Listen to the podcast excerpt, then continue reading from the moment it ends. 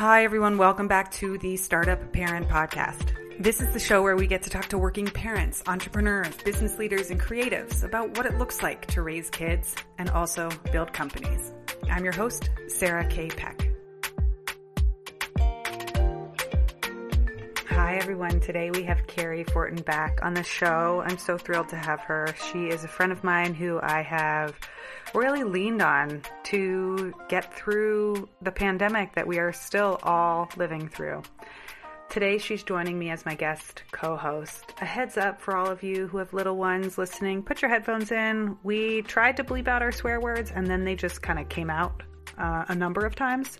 As always, there are a few bits of adult language in case you're listening with little ones around. And a big shout out and a huge thank you to our sponsors that have kept this podcast going and have been a support throughout the last year. Nanit is an amazing baby monitor. If you are nervous at all about your kids, or you want to see them, or you want to track their breathing or their sleep, check out Nanit. They make an amazing baby monitor for parents. Splendid Spoon, our other sponsor, super delicious plant based meals if you're hungry and you don't want to be making food because you're too tired of cooking, I always keep Splendid Spoon in the freezer. I have a new shipment that comes every month. They are awesome.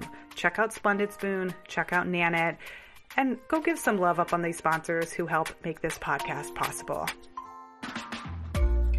Everyone, I'm so excited to have Cary back for another conversation. Today we're going to talk about about designing resilient systems, about about about about, about, about designing life for um, parents, working parents, and designing life in a pandemic. And then we're also going to try to speak.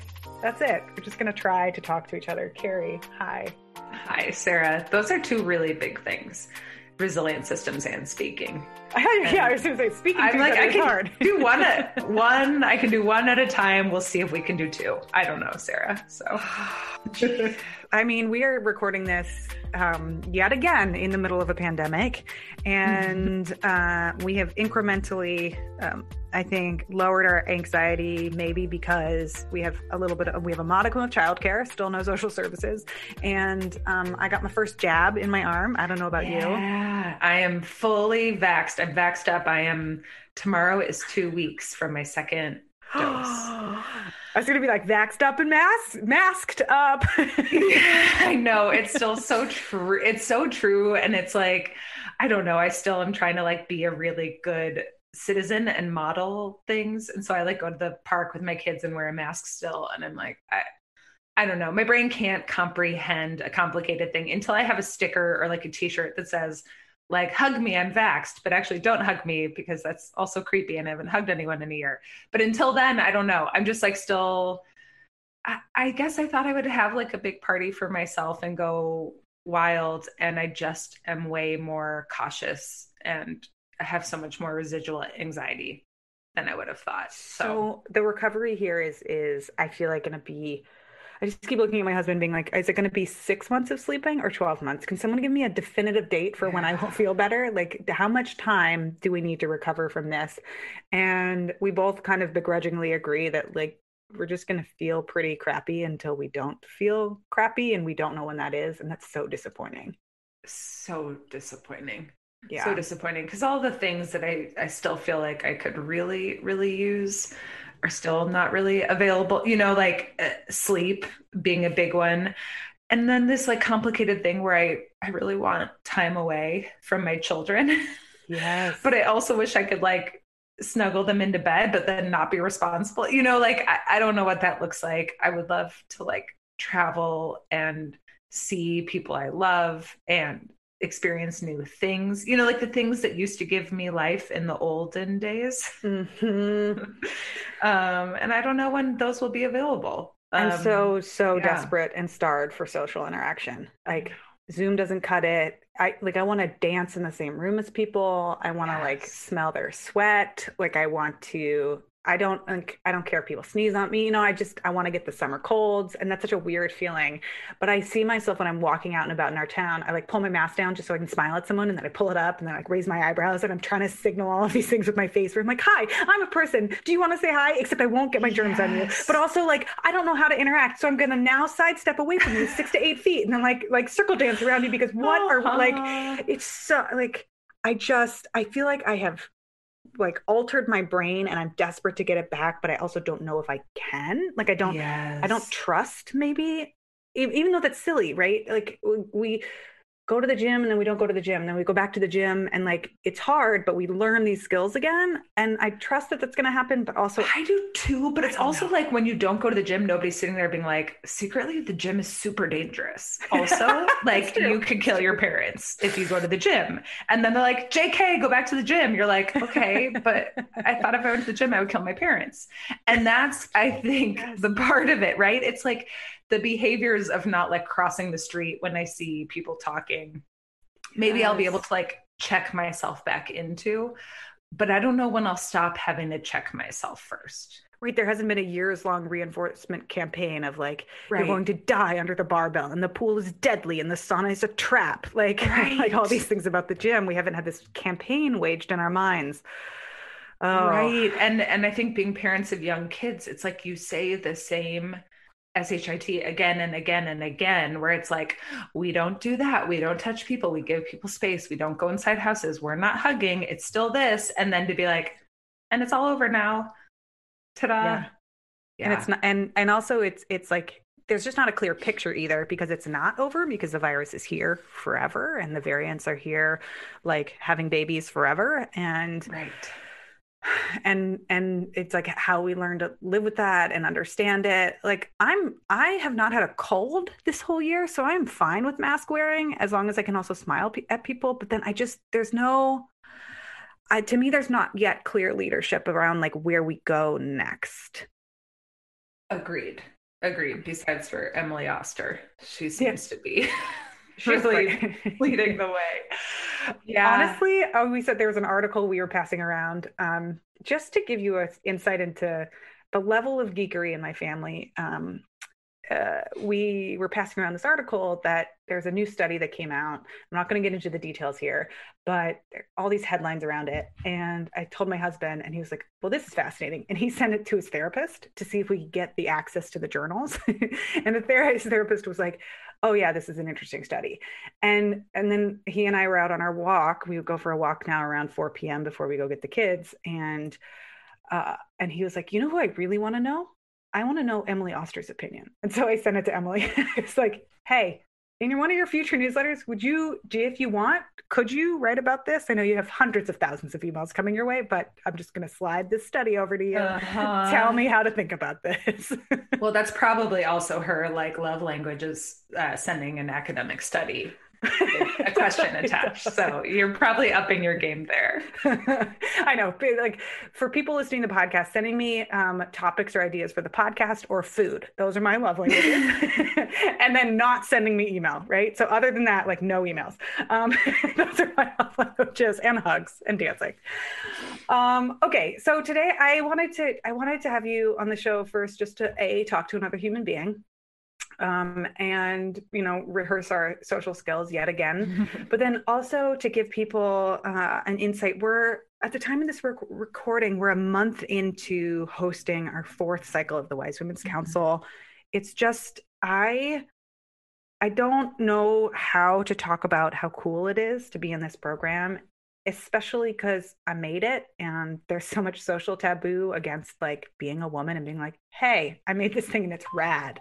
Um, mm-hmm. Um, but I just am so proud of it. And I think there's so many parts of it that work really well. And and and there's so much that I'm still learning about as we go and as we build it. And you're in there with me and you're one of the coaches in the program. So I just there's a couple of pieces I want to talk about and share with people. Um, both like as a learning practice like hey we're founders and we're trying to build this thing and this is what our learning experience is like but also i hope to start a conversation around how we don't have to build such fragile things like we can build resilience into our systems and I'll start off. Uh, so I'll start by um, saying maybe more clearly what I mean by that. Uh, when when I first built the first cycle of the Wise Women's Council, this was in July 2018. I had a baby due in October 2018, my second baby, and I had a toddler at home. And I was up against that, call it a perennial question of, well, should I just wait until I'm back from maternity leave, or can I start a program now while I know I'm going to have a baby? And part of the ethos of startup parent and the questions I want to be asking are not like, you know, how do we do it all? Um, but how do we build things that make taking a parental leave not such a catastrophic event? Mm-hmm. And I ended up launching it and I taught the first three months. And then I had guest teachers come in for the next three months.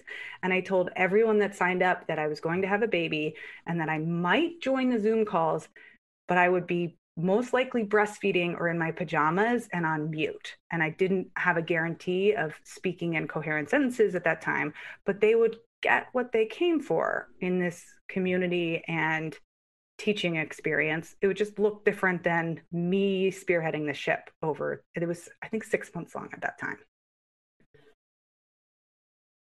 Sarah, it's so interesting, right? Because a thing that popped up for me in this conversation, we've talked about this so many times, but I haven't seen it so clearly, which is like the lack of ego, the lack of desire to be like, this is the Sarah show. Like you are here for Sarah. The product is Sarah. What you are getting is Sarah.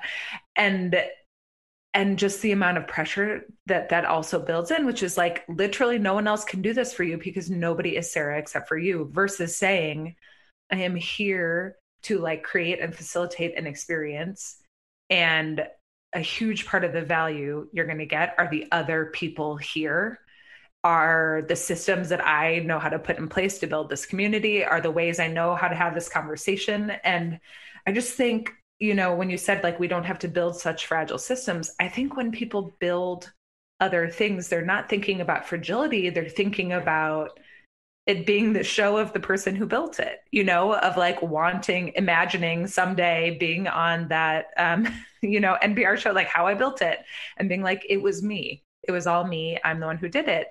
And just how, um, how impossible it makes it for like life to also exist, you know, not just having babies, but having a pandemic, having whatever else happen. Yeah. But it just, right. But it just seems to me to be this like, it's the secret power and again i think it's just a very um like feminine as in like masculine versus feminine not male versus female but it's a feminine energy to be like i can create and hold this entire beautiful space but it doesn't all orbit around me. Like i'm the container rather than the sun. Mm if that makes yeah. sense. I'm mixing a lot of metaphors. but I, make, I love mixed metaphors. I say them all the time, and everyone makes fun of me for it because I'll just say the wrong things. And I'm like, I'm like, what did I say the other day? I was like, we're crushing the castle, and Alex was like, do you mean storming? And I was like, that's it. Like.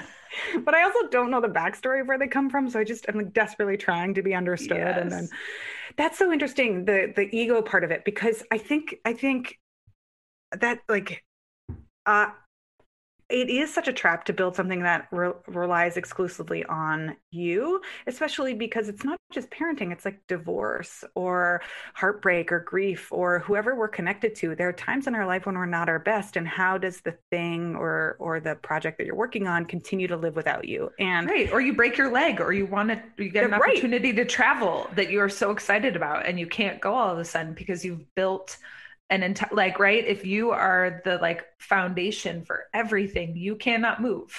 Right. you are there. Everything is built on top of you.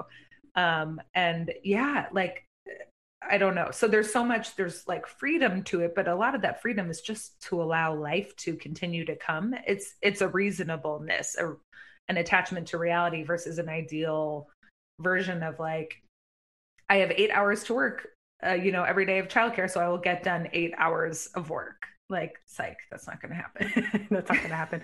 Well, it reminds me, I think my, uh, one of my yoga teachers talked about ego and like a healthy amount of ego because I don't think absolving ego would be my goal. Like, I've said this in Wise Women's Council and I've said this other places, and this may come out strangely because it's not what we hear from women all the time. So I'm just going to preface it with that. But like, I think I'm pretty cool and I like hanging out with myself. It's taken me 37 years to get there. I did not always like myself when I was a teenager. I struggled with depression and anxiety for a long time, um, and you know, trauma recovery and many other things that I've I've gone through. But for the most part, I like hang, I think I'm pretty cool. Like I like hanging out with myself, and I never hear that many women talking about this. Um, but I don't do think I think the dangerous side of ego is like when it gets so extreme, like I am the be all end all. I am like the best. I'm the only. Like this can't exist without me.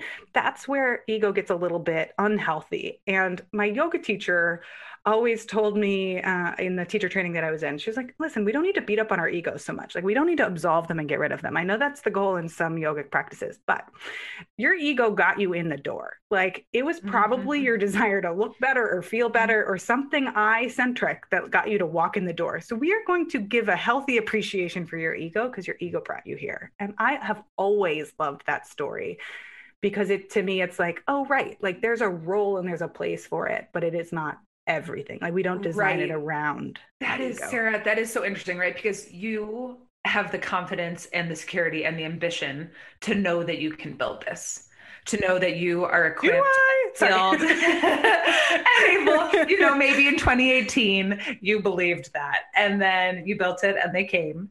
But I do, but right, I do, I get that. Like I get what you're saying. It is, it is you have a skill set that I think, again, we don't always attribute a ton of like, mm, you're not getting paid like uh, private equity money. No, to like to to like curate and cultivate incredible conversations and to like know how to piece a community together and to know how to build like deep and secure emotional attachments really quickly with people who are strangers. Like that is not a thing that we understand how to value appropriately uh, in our culture, but it is something that you do really fucking well, really, really well. And so, I yeah, like doing it. I like doing it. I, I like doing it. I like intimacy. I like audio inti- intimacy, and and I I, I want to maybe like it's important to me i think to say that i don't think i was quote unquote naturally good at this. I think there's a lot of also the myth of like the self-made person or the egoic person is also like yeah and i i, I started this and it worked great and now here we are right? And i i have been doing mastermind i have been doing masterminds retreats and events badly for 10 years right? I um i have i have and and and so there's just so much trial and error and experience building here. And every time i'm like oh that didn't work. How do i fix that? or oh this didn't work. How do i look at that?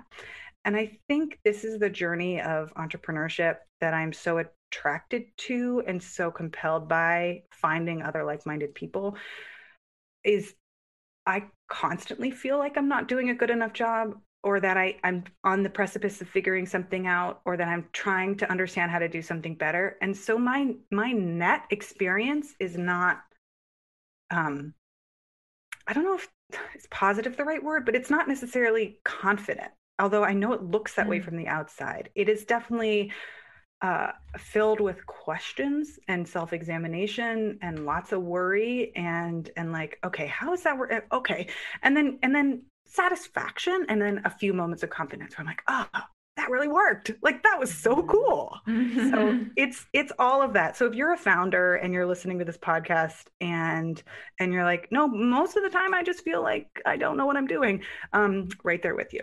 I'll just say right there with you.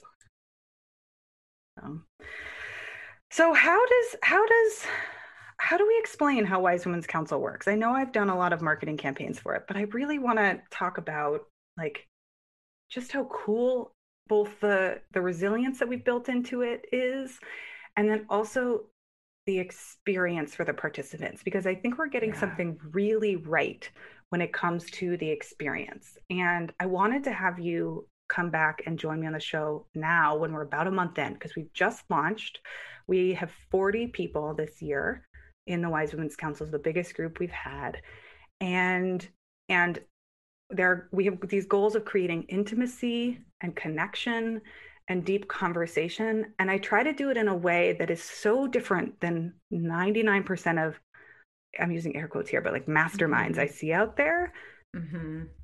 Do you, this is like a hard question, but do you know what it is? Like what what are we doing that's different or or what are yeah. people saying about it within this first month? You know, so it's so fascinating, right? Because in some ways it's like using use you're using all the same like tools especially in covid times right? Like none of this is none of these tools are brand new per se. Um i think the experience though of being in it like i think the really amazing thing and this is where you were talking about how like it didn't come naturally it can feel like you're faking it but you're also really passionate about it. And i think this is what i was trying to get at before is like this idea that we don't necessarily ascribe as much value to the effort and the skill and the reflection that it takes to create a container where amazing things can happen.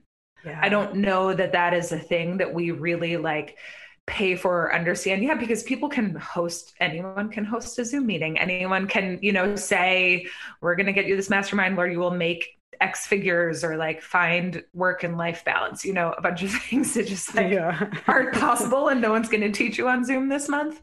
Um, versus like we've spent all of this time, you've spent years and and I do think too, Sarah, you have um you have a way of like listening and paying attention and caring about people that feels like centered to who you are as a human. And then the way you have learned and worked very hard to then create um, a business and a community out of that i do think like I, I do think it's both. I do think that you are a human who understands other people. There are times where we're talking and i will say something and then you ask a question and i'm like oh right. That's what i meant all along.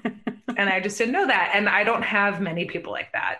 That I've ever met. So I'm just saying that about you. I think the experience of being in Wise Women's Council is like what I imagine it's like to go to like a really nice spa where it's not like over the top golded guild like version weird version of luxury it's just like the effortlessness the simple parts of it like the idea that what you need has been thought of already mm. um the idea that like somebody has mapped this out clearly and cleanly so you don't spend time in the corner being like uh is locker room this way or that way? You know it's like i think that that's what happens in wise women's council is that people are guided in so you're not like standing in the corner at the party feeling awkward until you see the person you know. Like nobody knows anybody here really and it still feels welcoming and wonderful. Like you get to know more and more faces, more and more stories, more and more names. And even while you're in like what should be the awkward beginning part, it's not awkward. And I don't know why that is. Mm. Um, besides for like the fact that you've given so much thought to this. Like on our Zoom calls, you're like, okay, the reason why we're doing like these next three things is because of this. And you tell us, but I'm like, huh, I wouldn't have realized that these three steps have to happen for this result to happen. Yeah. I, I would have never known that. Um, and then it works. So, hmm. yeah, I, I think I think the first thing, and please, people listening, steal this because it would be a dream if more Zoom calls were like this. But the first thing for me is that Zoom will never compete with Netflix. And if you're asking people to sit for 90 minutes and stare at a screen, they're always going to pick Netflix, right? Like I will. I just, if I need, like, I get so drained by the end of a Zoom call because I'm trying to focus and pay attention for longer than my brain is designed to do. And to co- content and information and people, like, I'm not going to be the funniest person in the room. I'm not going to be a stand up comedian. I'm not going to be a movie star, right? Like, I can't compete with those things. And so, my first, one of my first design principles is to, that Zoom should be experiential. and should be about the participants talking to each other as maximum as maximized as possible um, but don't put people into a room without a prompt and say like now talk because that doesn't work either, right? So mm-hmm. the way that I do Zoom calls, we only have 18, we have two a month for nine months in Wise Women's Council, is largely about guiding people into good conversations. And in order to do that, we set a really strong container of um, what our boundaries are, what our guidelines are. Like, what are we allowed to talk about? What don't we talk about? What do we say? You know, people like us, what what are the sayings that we use, and how can we know collectively that the that we've stepped out of our our boundaries? So we spend a whole session on guidelines, but again, it's an interactive experience. So I teach a guideline, and then I ask you to go into a room and talk about it with each other. What does that mean to you? What does that look like? How does it make you feel? And then we get into these these zoom rooms and i'm going to break you out into small groups. And the the most of the rooms that i do it depends on the exercise but most of the rooms are going to be three or four people sometimes pairs sometimes five or six.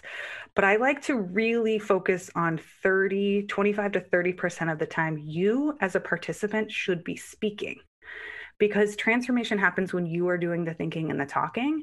And I think that this is part of the educational model. Like even in schools, there's 30 kids, there's one teacher. Like n- none of the kids are doing the talking, right? Mm-hmm. You've got to break up into small groups and mm-hmm. monitor. And so, like, if I can create a 90 minute Zoom experience where you get at least 45 minutes to talk to lots of other women and parents and just kind of confess your troubles, right? Kind of just say, like, hey, I'm, uh, a coffee show today and like this is hard.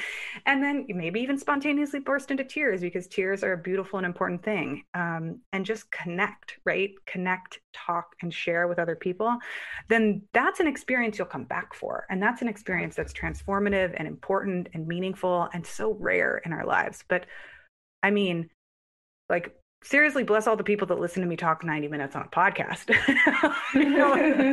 But that's not what it's for. It's like it, the the goal is connection and yes. And i think that you tapped on something really important which i've um, again i wasn't aware how important it was until i saw how you did it which is like i just don't think enough time is dedicated to creating the container and setting the boundaries before you attempt connection. You know it is it's the sharpening of the blade before you chop down the tree. It's like if you say like this is what we do and don't share. This is the language that we use. This is like when we offer advice versus not. Like if you can lay that out so that everyone can answer all those questions of like if i say this will it be misconstrued? Or they're spending the whole time somebody else is thinking thinking about the advice that they want to offer when it's like no we're not here to offer advice. Then you can just listen. Like i just think that when the space is one where people feel very safe where all the rules have been outlined really clearly you know i i heard that like um the foundation of all science fiction is the world building and you spend the beginning explaining all the rules explaining, right. you know, like here's who the people are, these are the relationships, this is why it is. And then the person can step inside of this entirely new world because they understand what's going on. Whereas, like um, the movie Memento, where it's like going backwards and you don't, you like, you're constantly on edge because you don't understand what the rules are. You don't understand why it's playing out, which makes like, again, keeps you on edge. Like, it's interesting for a suspenseful movie. It's not a safe place to like share important emotions. That's right. And so I do think, right, like the world of the Wise Women's Council is built very obviously and intentionally and laid bare so people can participate in it fully. 100% to building the world. Like I think if you are designing something for people, I think this is part of my biggest problem when I take online courses and programs is they just like jump straight in, but they don't mm-hmm. tell me what are like what's their point of view? What are their goals? What should I right. feel, see, experience, do? Like what's the transformation that I can expect? And I know I get it if you can't tell me and reveal everything to me, but at least give me some sort of a lay of the land or the roadmap. Because just like that thing you said with science fact fiction, it's like, okay, the rules are like there are some eyeball on every one of our fingertips and we have 10 fingers on each hand. You're like, great, I'm bought in, right? Like you'll mm-hmm, accept the mm-hmm. rule if someone tells you what it is, mm-hmm. or you're trying to figure it out. Yes, building the world and building your your goals. So I think it's taken me four cycles of this to get more and more clear. Some of this was intuitive in the beginning. I like, you know, I just knew people needed to be together. I knew we needed to be telling our stories to each other. But I have really grown in my assertion that that sto- it's not just storytelling that's transformative. I think storytelling is transformative, but telling our stories in an imperfect way, in a non-rehearsed way, mm-hmm. in a mm-hmm. container that is I don't want to say safe and sacred because those two words are very big and important, but like a, con- a con- in a container that's defined mm-hmm. and with rules for participation. But the the one of the key parts of this transformation for me is I think that you as a person, things can change when we listen and accept someone fully and completely exactly where they are. And I think that is so rare in today's society. There's so much clamoring. There's so much, first of all, not listening. Like we just mm-hmm. do not mm-hmm. listen to each other. We don't hear what they say. We make assumptions. We talk over. We interrupt. There's just so much, just people do not listen. And it breaks my heart over and over again. Um, but then from that, even if we do think we're listening, a lot of people, and I will say I've learned this from experience. So I'll speak from my experience. Like we're more interested, I'm more interested in telling you what I think than actually being with you where you are mm-hmm. and being like, oh, look at mm-hmm. me, I've solved this. And this goes back to the ego problem of like, well, why don't you just try, Cary? I know that you're having trouble with parenting, but why don't you just try this? Or like, why don't you just try this? Or mm-hmm. clearly Lark just needs blank, or, you know, whatever it is. It's just, I'm being such an ass when I say those things. Like, that's about me. That's centering myself and my ability to create a quote unquote solution. Yes. And I find it borderline disrespectful because it doesn't allow you to tell me like what have you tried? And what solution are you looking for solutions? And also maybe you have the solution inside of you and maybe the solution isn't easy maybe there isn't a solution. Maybe you just are where you are and you just need someone to see you. Uh, sarah and i uh, i just feel like the experience of being really listened to and and i think this is the thing right? Like it is hard work. It is not our default in our culture. But creating a container like the container that's created in wise women's council is not just saying like here's all the things you can feel safe sharing but it's also teaching people how to be deep listeners yeah so they can experience it from each other. You know so again it's not like everyone needs time with you because you're the listener. It's like everyone can do this with and for each other but it's for me it's almost like the first time i had acupuncture where i was like i don't really get it. It's tiny needles this feels yeah. really weird. I don't understand why this is going to be so great. And it was incredible for me or like really good therapy or something where it's like it just doesn't seem like it could be as different or profound as it is because we walk around listening to and talking to each other and you don't realize like what deep listening or deep sharing actually how different that feels until you're in it. And yeah. and that's like the secret sauce. Like i think that's why so many masterminds point to all of these external achievements that you will have because it's this feeling of like i've got to get in content to make it worthwhile versus like how do you explain like you're going to meet a bunch of people you've never met before. You are going to feel safe sharing these things out loud that you haven't even fully processed and so it might be a little bit messy and then people who were total strangers to you until very recently are going to be the most incredible like community and sounding board and container for you and you will be safe and you won't be judged. And if you explicitly ask for advice or feedback you're going to have a lot of people in your similar life phase who can offer that for you if that's what you want it's yes. like I don't know. That's that's like my wise women's council pitch, but I don't know how you explain what that feels like until you've felt it. I know. It's it's hard. It's I think I think the reason we've been able to grow this program organically because we've done zero paid ads and we've done very little list building. Um, I started a podcast and this has all been referral based in the three short years really that we've been here. I, I, described it to somebody else earlier today as like a toddler. I was like, my business is like a toddler. And it's gone from one that you're like terrified is going to fall over and crack a tooth to one where you're like, oh, mm-hmm. oh, this one knows how to walk now.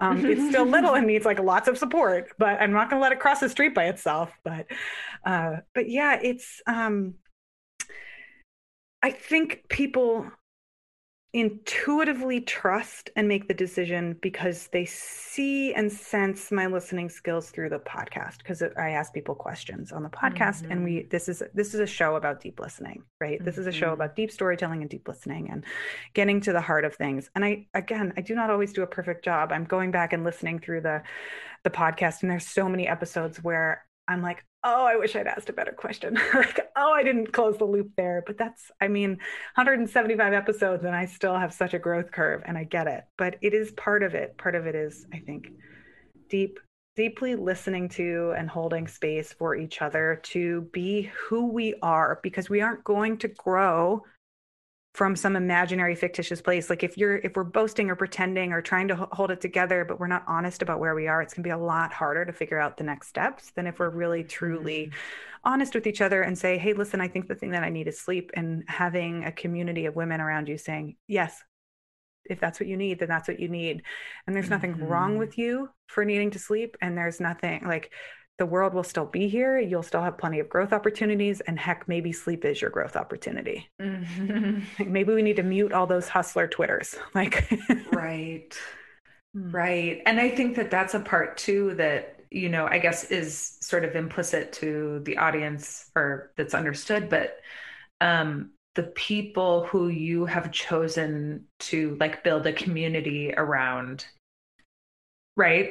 Yeah. generally like women and um, folks who identify as women or feel most comfortable in a you know space as defined for women and um, parents you know whether you be pregnant or wanting to be or adopting or have young children or older children like whatever it looks like if these two things are sort of fundamental to your experience of the world while it applies to so many of us, you know, like it's nonetheless sets a again a really interesting container um for, okay, I lost my train of thought because I was thinking of a question I really want to ask you.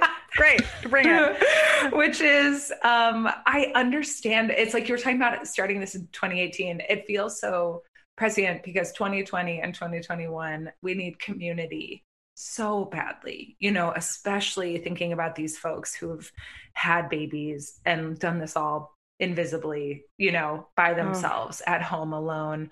And then I think about how, like, this was your vision in 2018, you know, as a pregnant person. And I guess I'm curious, like, what do you feel like the initial vision was? And how do you feel like it, like, has it shifted or grown? Is that sort of organic? Is, was the idea to be responsive to the times. But like what does 2018 sarah think of wise women's council versus 2021 sarah? Ooh. Yeah that's an interesting question. It's hard to go back in in time. So oh it is remember anything. Sarah, in the in the world I've built, you're back in time. You're you're now six months pregnant. Baby Henry, go. Uh, uh, I so I from what I remember, and like please know that memory bias is real, but from what yes. I remember, it was pretty yes. strategic. Um, and and by that I mean I was so the, the backstory of this company is I thought I was writing a book. And then in writing the book, um, I wanted to interview a lot of women. And then I interviewed a lot of women. And I was like, I, can't, I don't want to do this, you know, behind closed doors. I'd love to have this be a podcast to support a book. And then with a tiny baby at home, I was like, I can't take on more free unpaid work. So I'm going to um, try to get sponsors for the show. And then kind of raised an eyebrow at my husband and said, uh, I think there's something here. I'm getting a lot of like a good, fair deal of sponsorships here. And so turn the podcast into like a side business. And then I realized I probably had a business in front of me. Mm. Still haven't written a book. So, you know, define success on your own terms. But, um, but so when I think about business building, because I have a background in doing freelance work and then working with startups, and I'm currently getting my MBA, the way that I think about business building is, uh, and this is what I did for me, is to start with high level service offerings pretty early on because when you have if you don't have a concrete idea for a business but you have a market you want to serve which is what i did i you know market of parent pregnant women entrepreneurs I and now we've expanded it to parent entrepreneurs, but still we're you know 95% women that listen to our podcast, women and mothers, and uh, so I had this audience and I knew that things were broken, but I didn't have a compelling argument for a product per se. And I didn't want to write a book that would, um, you know, only go out to six people. So I started with high end services because I think that's one of the fastest paths to business success is if you work with a few clients or fewer clients at higher rates and you really get to know them over time once you work with one or 200 people over a couple of years you start to see patterns in the user data and in the stories people are telling you and then product ideas emerge so i think it's a strategic way to get paid to do user research to build a successful business so and i mm. remember having these thoughts early mm-hmm. on mm-hmm. Um, even though i didn't know i was building a business i also know like you know you can try to do volume sales in the beginning but usually you need a lot of capital to do that. Like you have to do a certain amount of ad spend and then you have to trust that your your book or your product works. And that's i think that's just such an uphill battle. And i was like i know that there are going to be so many products that this user that this group of people that I am passionate about and want to serve need. So we're this is still the toddler stage of business. We've taken the Wise Women's Council from 6, 18, 28, now 40 people. And I'd like it to be about 100 people. Um, probably it could be as many as 150. I don't think I'd go higher than that. Uh, and I'd break it down into smaller groups, like four groups of 40 or five groups of 30, because I think the intimacy is such an important part of it. But mm-hmm. this first product is working shockingly well. Like, mm-hmm. and over the years it's gone from a one like a small group mastermind where i am the lead and i've really moved away from the word mastermind because i don't like the history or the connotations of that word. I also don't like the egocentrism of like i will have the answers for you. I don't believe that. Um, i'm a working parent and i am in the population that i'm trying to serve and i have interviewed probably hundreds more people than the average parent. So I probably have access to more information, but that doesn't mean I have all the answers. And so I think it has emerged into something compelling and important as a standalone service offering, as a standalone service slash product offering. And I am growing it while also still having my ear to the ground on what's the next uh, arm or leg of this business like where where is the next thing coming and that might be a book and that might be a course although you know i also have i also have i mean I, I, can tell you i also have other business ideas so that's is that mm-hmm. does that answer your question i like mm-hmm. no it does it does i think I, I, it's interesting because i think that we in like the um the bias in our memories as we tell our own stories. I think so often we either want to be like, I don't know, it was kismet, it just worked out, or like, I willed this all into being. And I think that your answer is a really honest one, which is like, it was strategic and thoughtful. And I used the information I already had. And it evolved in the way that the people I was serving most needed it to evolve and in the way that served your business. Like it, I don't know. It's only surprising because it's just really honest and it's also my understanding of what is true. Um, and I just love that about you that you just, you, you're, I don't know, you just share so authentically, Sarah. So, yes, that, that was exactly what I wanted to hear. I'll tell you the business idea I have because I want to see it built and okay. execution is so hard. so, yes. right, right. Like, please build this is my plea to everyone listening.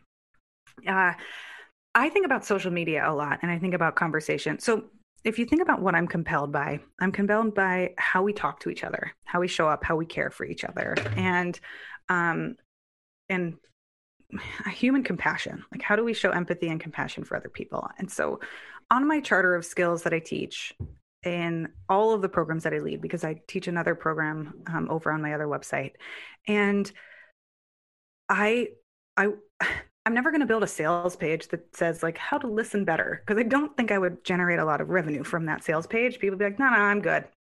But I have this this charter of of leadership skills that I do want to teach people of how to be um, empathetic but set good boundaries, how to mm. listen deeply for what's not being said, how to ask really good questions, how to connect more fully with other people, how to lead during times of vulnerability and change. Like there's so many of these pieces that I think are just such, such essential human skills.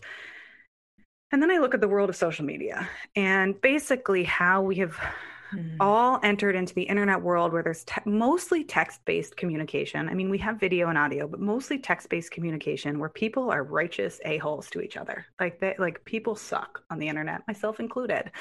Um, it's so easy to fire something off or to clap back or whatever it is. Mm-hmm. And I'm looking at things like AI and Talkspace and how we are doing more bot based communications, chat with humans, and we're trying to replicate human interactions.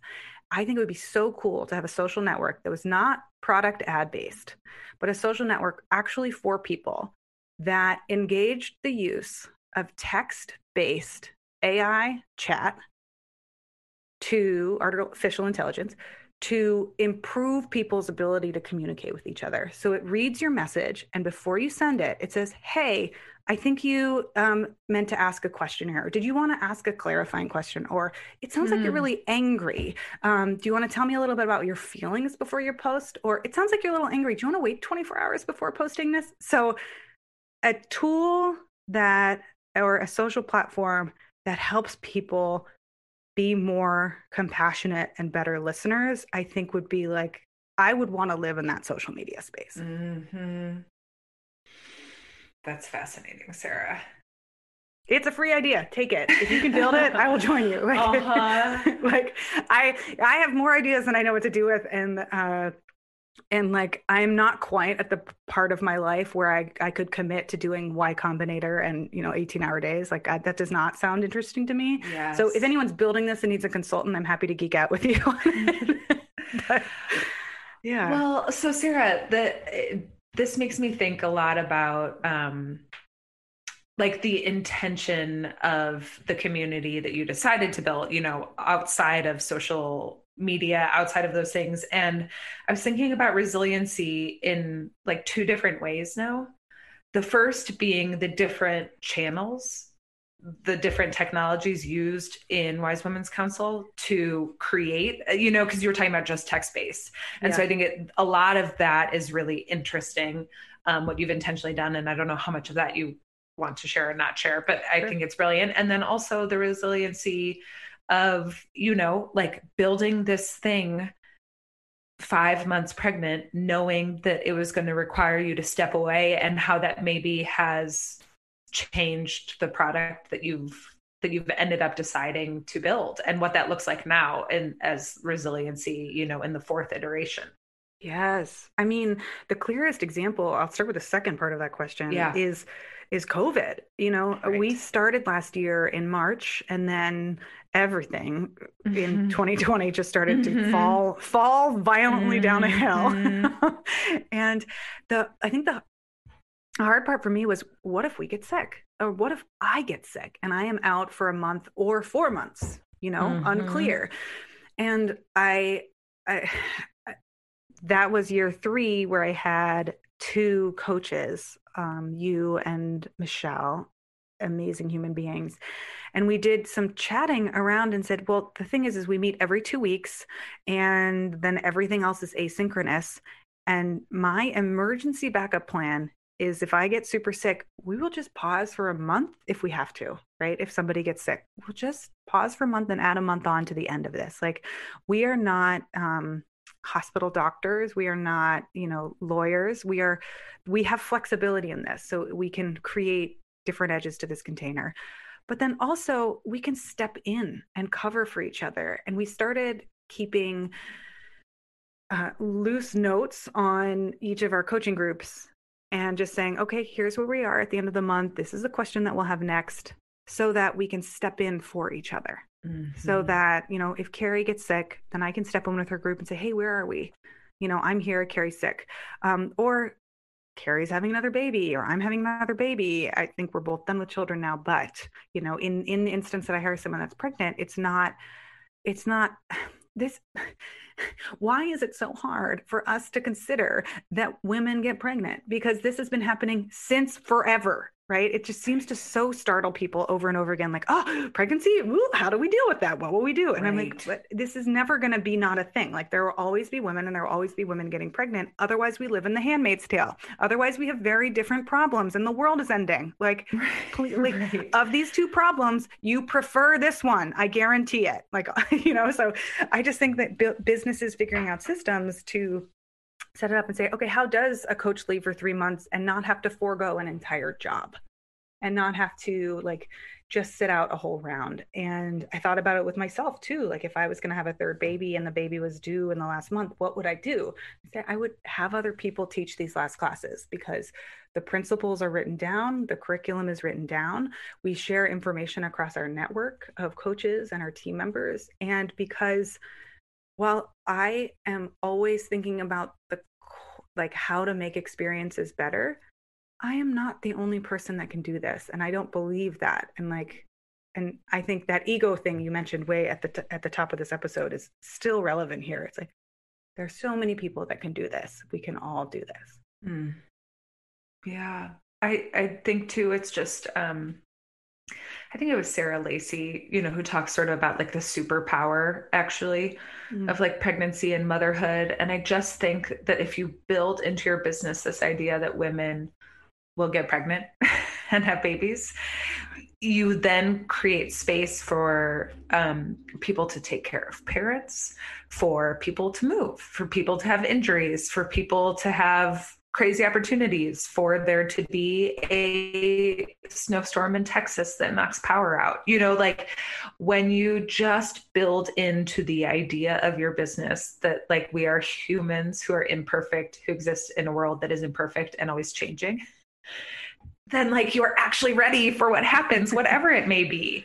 Um, but I've never worked with a person or for a company that presumes that that life will happen while you work. Like I don't I'm not I don't understand that. It's like you get 5 sick days or whatever. And so it's like yeah, I guess in theory something will happen, but it's it's such an afterthought versus being built into something and being thought of as a strength, you know, the way you always talk about resiliency. Like it is this idea that we are not all hovering or relying on a single lever to be pulled, but there are many many that can be pulled in different ways at different times to create a similar and good result.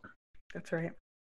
It reminds me, I mean, you're pointing it out, and it's so important that, that like, this the the fundamental assumptions we're making about people at the start of building businesses that they're infallible that they don't get tired that they don't get sick that they're perfectly available at all times. Like it's just it's it's worth looking at those assumptions and being like so which humans did you base this off of? Like because the mm-hmm. humans that i know aren't like this and that doesn't mean they're bad or they're lazy or they're you know incompetent. It means they are human right? Mm-hmm. it, it's a mm-hmm. very normal thing to have a sick day. It means our bodies are fighting off viruses that exist in the world. So it reminds me and and i can put a link to this in the show notes but the book i did it, it, used to be called streamline your business. I'm now calling it do half but the title is still a work in progress. But the concept is how do you do less in your business to reflect the fact that we are human beings. Mm. And when I hmm. started adding up those sick days, I was like, okay, 10 days of federal holidays, but then 10 days of um, vacation. And our family takes a week off at Thanksgiving and Christmas. If you have children in the world, they're going to have a spring break and likely a ski week. So that's four more weeks. Now, your sick days are probably not the same as your children's sick days. So let's right. just double that number, right? Right. Right. And, and, then who has doctor's appointments? You, your family member, your parent, somebody you're caring for, an aunt and mm-hmm. uncle, your child. Like there's also going to be other appointments. And when I added up all of those pieces, I realized that my work year is 40 weeks long, which I found remarkable because that's how long pregnancy is theoretically. Mm-hmm, mm-hmm. Maybe it should be called the 40 week w- work year or something like that. you know? But it's just if we designed a, um, you know, you work three quarters and the other quarter is basically life stuff you Mhm. then when you're not sick you have a little bit of extra breathing room you're like hey maybe i can finish that project that took longer than i thought um, or maybe i can take some extra vacation days because i was extra efficient this year it's just it's such a remarkable shift in mindset and perspective and i think we're either designing a system that we constantly fail or we're looking at the system and being honest about it and i don't think we've done a good job of being honest. Okay, and Sarah, that brings me to another question or reflection, which is can you tell us about how you create um, like a similar space and container for the participants in Wise Women's Council? Like what your expectations for them are in terms of them being humans? oh yeah right Yeah. Yes. So I of the things I, I have to say this like 12 to maybe 20 times every time we start the Wise Women's Council because I Yeah. need people to hear it a lot. Repetition is also super useful. By the way, I've taken so many programs and people are like, okay, here's the agenda. And then the next day I'm like, what is it? What are we doing? Where do I go? Uh-huh. Like I just like like 30% of your time as a curriculum designer or a product designer or whatever delivery you're doing needs to be about getting all the sheep lined up in the same direction right? Like you just like you are a sheepdog and you are herding them into one line. Like it's like the five paragraph essay they teach you in fifth grade, which is like, here's what I'm going to tell you. Here are what these paragraphs are about. That's what I told you. yeah, Here's the start of this paragraph. That's and that's right. what I told you. Yeah. right. Yeah. But you Uh-huh. can't do it in a lecture. Like you can't do like thirty percent lecture because you'll lose people. So it does have to be experiential. But your your Right. goal is to just get them lined up in the same direction. Um, but so yeah, I repeat over and over again. This is not a course. This is not a course. There's no grade. You like we you have been indoctrinated with the idea that you must get an A to pass. You do not need A's. In fact, you can get F's because this is not a course. And I want you to know that you get to go at your own pace. There is no behind. You don't have to read all the books. You don't have to even come to all the meetings to get what you need out of this program. Yes. You like I want you to set as a baseline 50% as your um it- like attendance rate. I want you like if you can get to 75% of the calls, wow.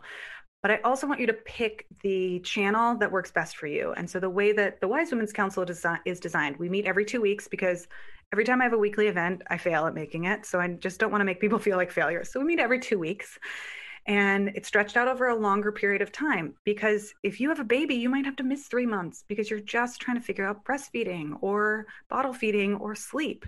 And that doesn't mean you can't be in a community of amazing parents and learn a lot from them. Mhm. so we've got twice monthly calls. Then we have an audio only app that we use voxer to talk to each other which is optional and then we have a text based social platform to talk to each other, which is optional. And we have a book club, which is optional. Because what I find time and time again is that, and this is what my experience is too, I'm just hungry for connection. I'm hungry for deeper conversation. I'm hungry for intellectual stimulation. I'm hungry for people who get me. And I am overwhelmed and I cannot add anything to my calendar. So it's a real tension of not being able to, I'm like, oh, I'm not, I'm, I can't sign up for this because I'm just not going to participate because I won't make the calls or I'll fall asleep during them. But also, I just desperately need to talk to other humans. And so, Yeah. some parents that I work with, like, they can never escape their children or their pet or their partner or their husband or their workspace. So they'll never be able to do the audio based stuff and actually tell their true story because saying it out loud, someone's al- always over listening, like overhearing. And so there's so many people that join these and they're like, I just taken out the trash and I have like three minutes to tell you this little story, right? Like, like they're just like, I have to tell you, like I've been out, I've been taking the trash out for the last 20 minutes just so I can talk to you. um, and and then other people, right, they will be typing because we use Mighty Networks and we used to use Slack, but they'll be typing because they can, you know, share their story there. But um, but then there again, there are some women who can't type because they've got their hands full of kids. So they like audio is better. So we try to make this is where I think redundancy in community design is so important Mm. and then and and telling them like hey show up in the place that's easiest for you to show up but also if you show up in one place you know if you type your story here do try talking your story over there if you have a chance because a different story might come out right? And we're Mhm. moving these stories through you. And so we have redundancy here first of all so you're not going to miss anything but you can just try it and play with it and then you can find the modality that works with you. And we may end up with our 40 people having a core contingent of 20 that really you know chatted up on the text based chats and 20 or so that really chatted up on the talk based apps. And then a, a, a cycling group of 25 people that come to our video based chats. And I just need to remind people who are type A, ornery, and persnickety like myself that I am not keeping I am not keeping an attendance score chart and making sure that you come to every single one. And in fact, that's not the goal. The goal is for you to tell your stories, to connect to people, and to be like to really show up fully wherever you are. Yes, Sarah.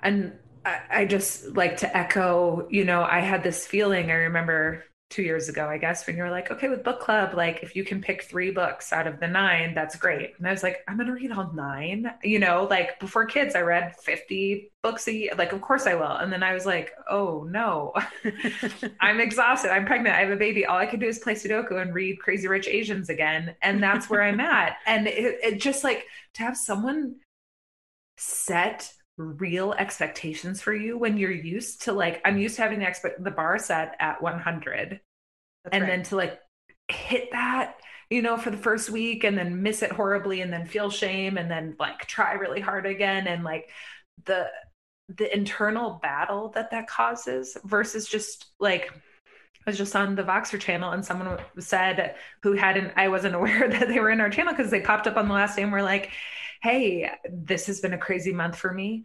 Um, but I've been listening to you and just to hear your voice has meant so much. Like, right. see you maybe next month.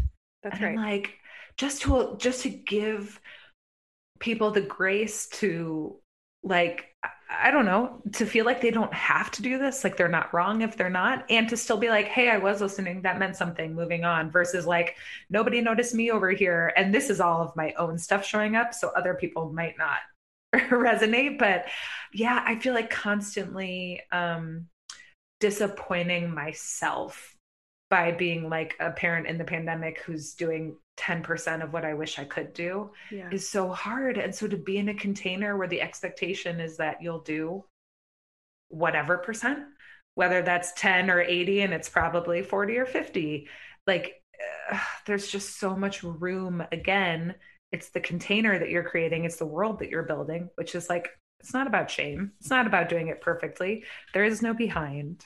Yeah. like this is you are who you are and that's the you we want that's in right. this community. That's right. That's this this perfectionism of 100% is such a trap. It's like 100% of the days of the year you will be available to work. No we will not. But also why is it that we feel bad for doing 80% of a course? And like you know going to a, a program or even half of a book.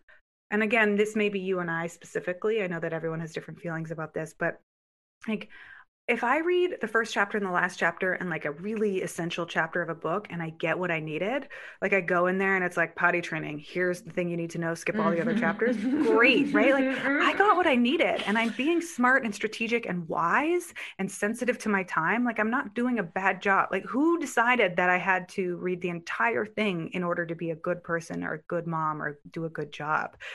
And so yeah, when you come to this program, I really, really try to emphasize over and over again like, come to as much fits your life right now. And if you, if that means you come to two calls and that's it, and you get to connect and talk with people twice and that fills your cup, then you got what you needed. And if you right. need to write like 40 essays long form on our social media platform just to get the stuff out of your brain and onto a page where other people can can validate and affirm they're like hey i see you writing a lot i didn't read all of the words but i see you writing a lot right like then you can like you got what you needed and if you just right. want to listen to people on voxer like whatever it is i think is it's also it's also subtly about giving you your agency back and not having somebody else dictate for you um, mm-hmm. the confines of a program. And this i think is a, a, a, it's a subtle tension because as a program just like we like it when people tell us what to do. I think that's a very important part of leadership. Hey here are the guidelines here are the boundaries here are the container.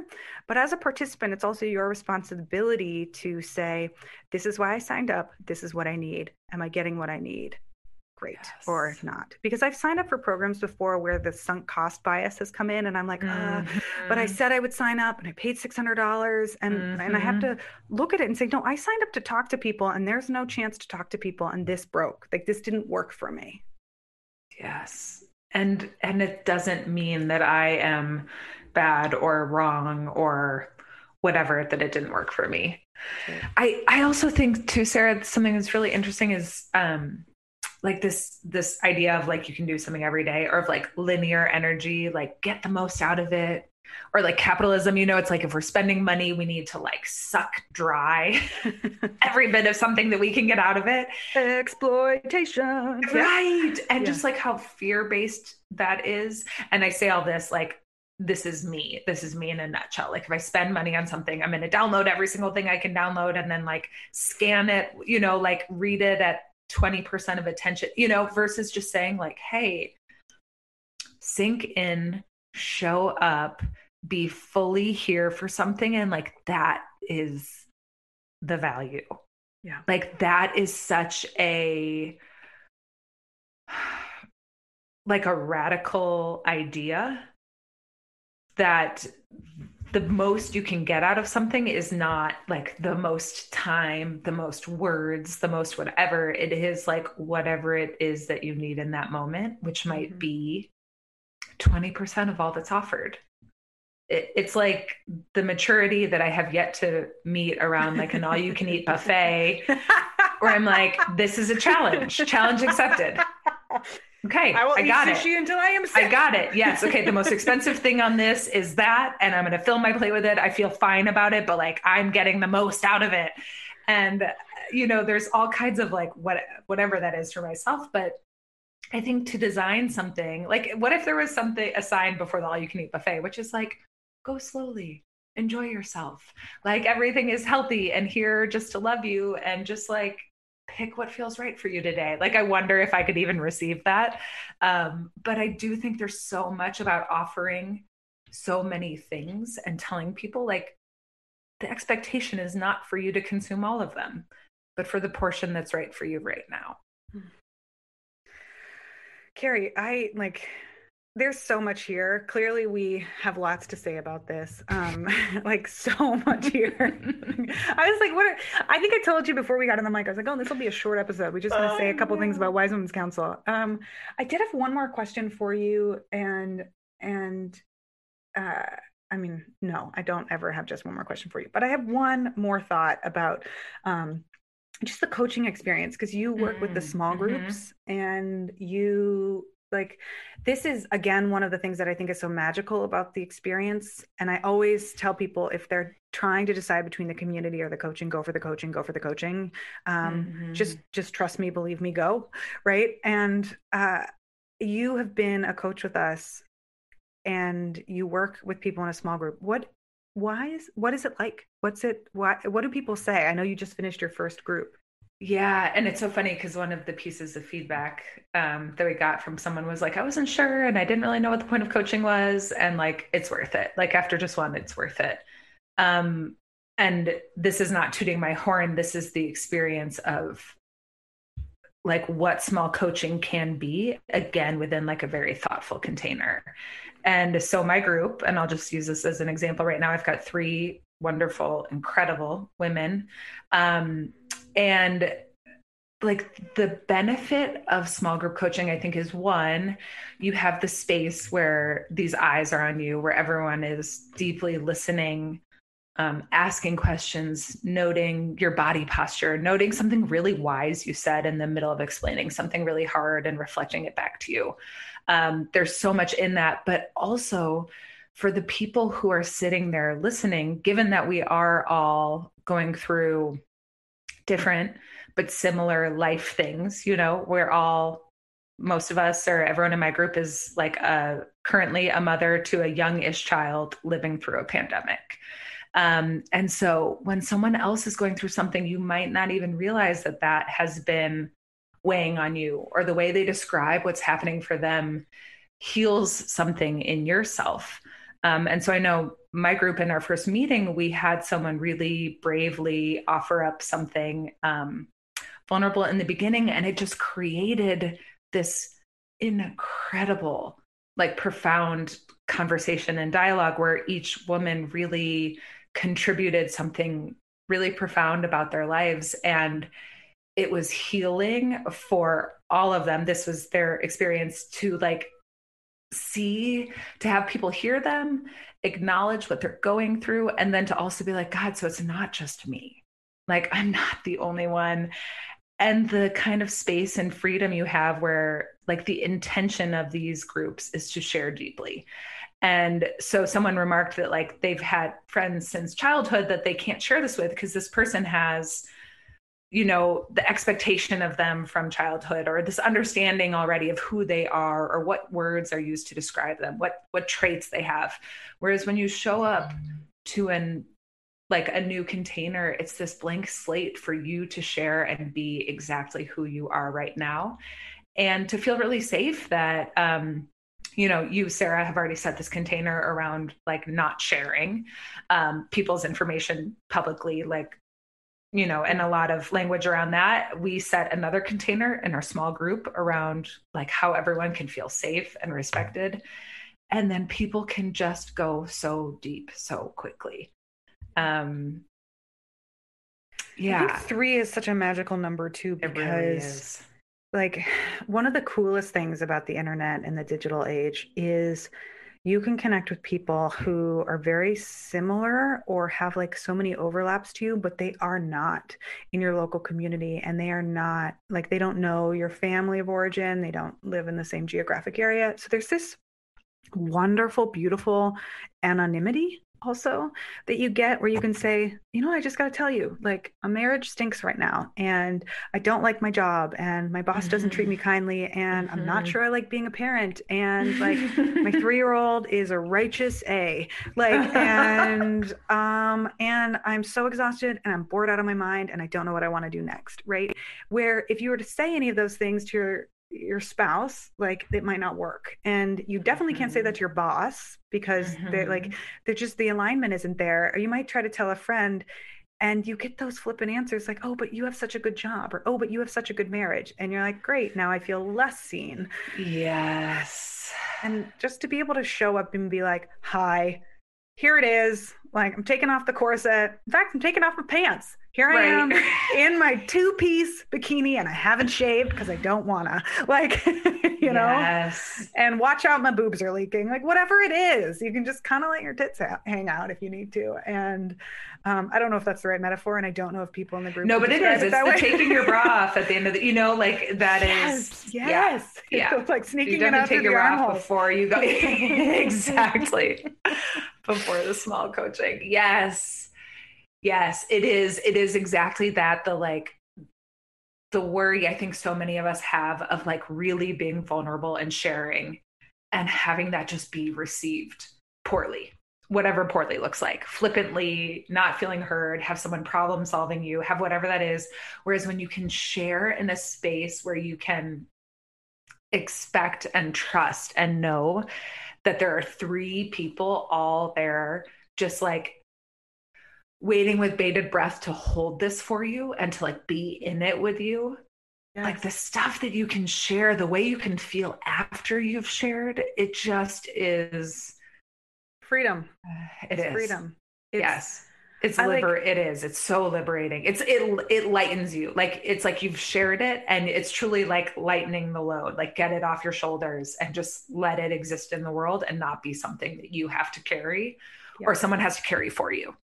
It's just there. Yes. And I don't think I think that like the buzzwords of patriarchy and um, masculinity and femininity sometimes those don't make sense to me because they're such cl- not clinical but like what what's the word? They're just terms you know they it's mm-hmm. like what mm-hmm. does that actually mean but i think it can be hard to even understand the oppressiveness of the systems that we live in in a male hierarchy world in a world where like i don't i don't think we know and I'm speaking for way too many people here, but how deeply isolating and lonely it is to be a woman in a male's in a man's world, to be a mother, to be in a nuclear family or as a single mom, and to be I just like I see so many people starving for conversation and for good quality mm-hmm. conversation. Mm-hmm. And um, I'm reading the book uh, White Feminism right now by Koa Beck, and there's like parts of it where she talks about how many different systems of um there's systems of oppression really but they're they're there to convince women to stay apart from each other even with the taboos of like Mhm. oh if you spend too much time together you're lesbians and Mhm. um, how that's like a negative thing and a negative connotation and and the idea that there's a quote here driving home the idea that women spending too much time together without male oversight is perverse or somehow unnatural. And i just it breaks my Oh, heart. Sarah.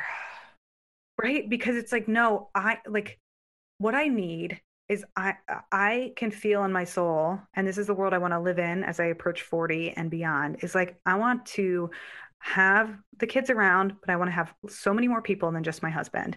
Um i want to have my like like group my gathering of so many people that i just deeply respect where i plunk my maybe i'm going on a hippie commune but that's fine but like i plunk my um, you know, ass down on a wooden bench with my cellulite thighs and unshaven legs in a sauna, and my nipples are pointed downwards because that's just where they point.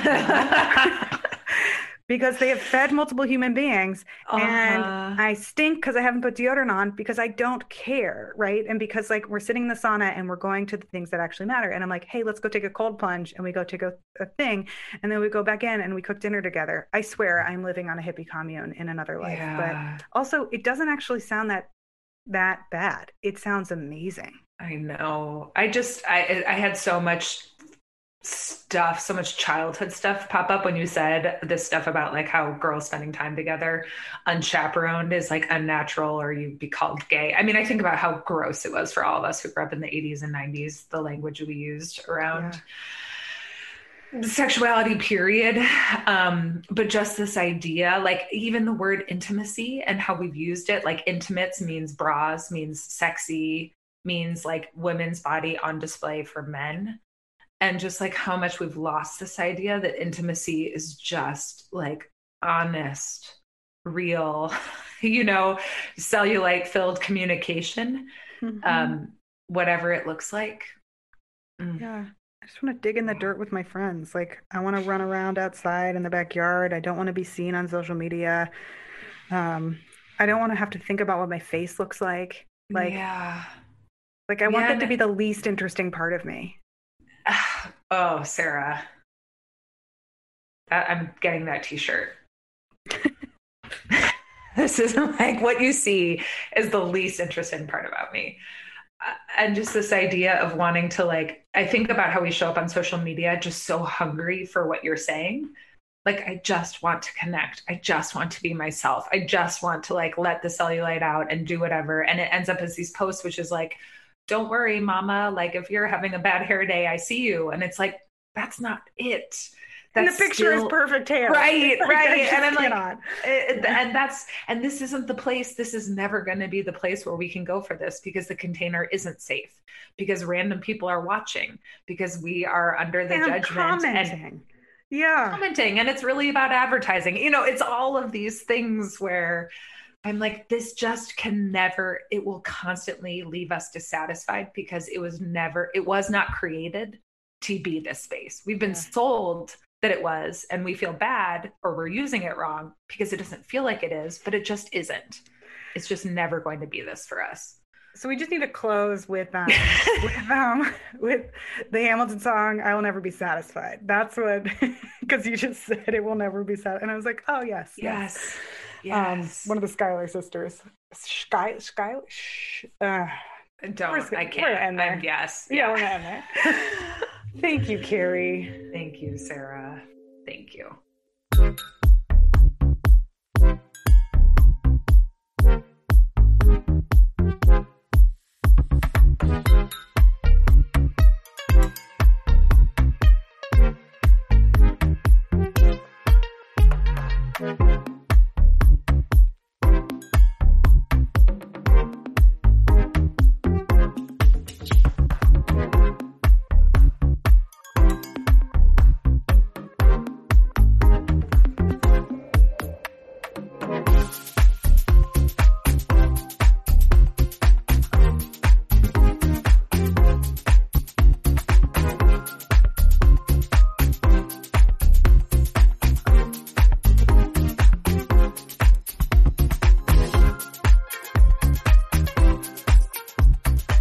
Shout out to Cary Fortin. You can find her work at caryfortin.com. She is a storyteller, a writer, and a parent of two little tiny humans that are just a little bit younger than my two tiny rambunctious human beings. We are recording this from in the middle of a pandemic in spring of 2021.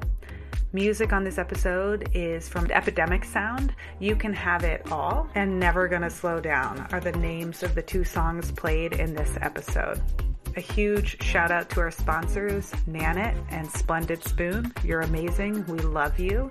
And we want to send as many new parents as we can to you because we think what you have to offer, food and stress reduction in terms of watching your baby sleep, so important. So go to nanit.com or splendidspoon.com to find out more about them. And if you want to stay in touch with us, startupparent.com is our website. We have programs, books, and many more things for working parents. Although all parents work, there is no not working when you are a parent. Go to startupparent.com slash newsletter to get on our newsletter, and we will send you a new letter every single week. That's it for today, and we'll see you on the next episode.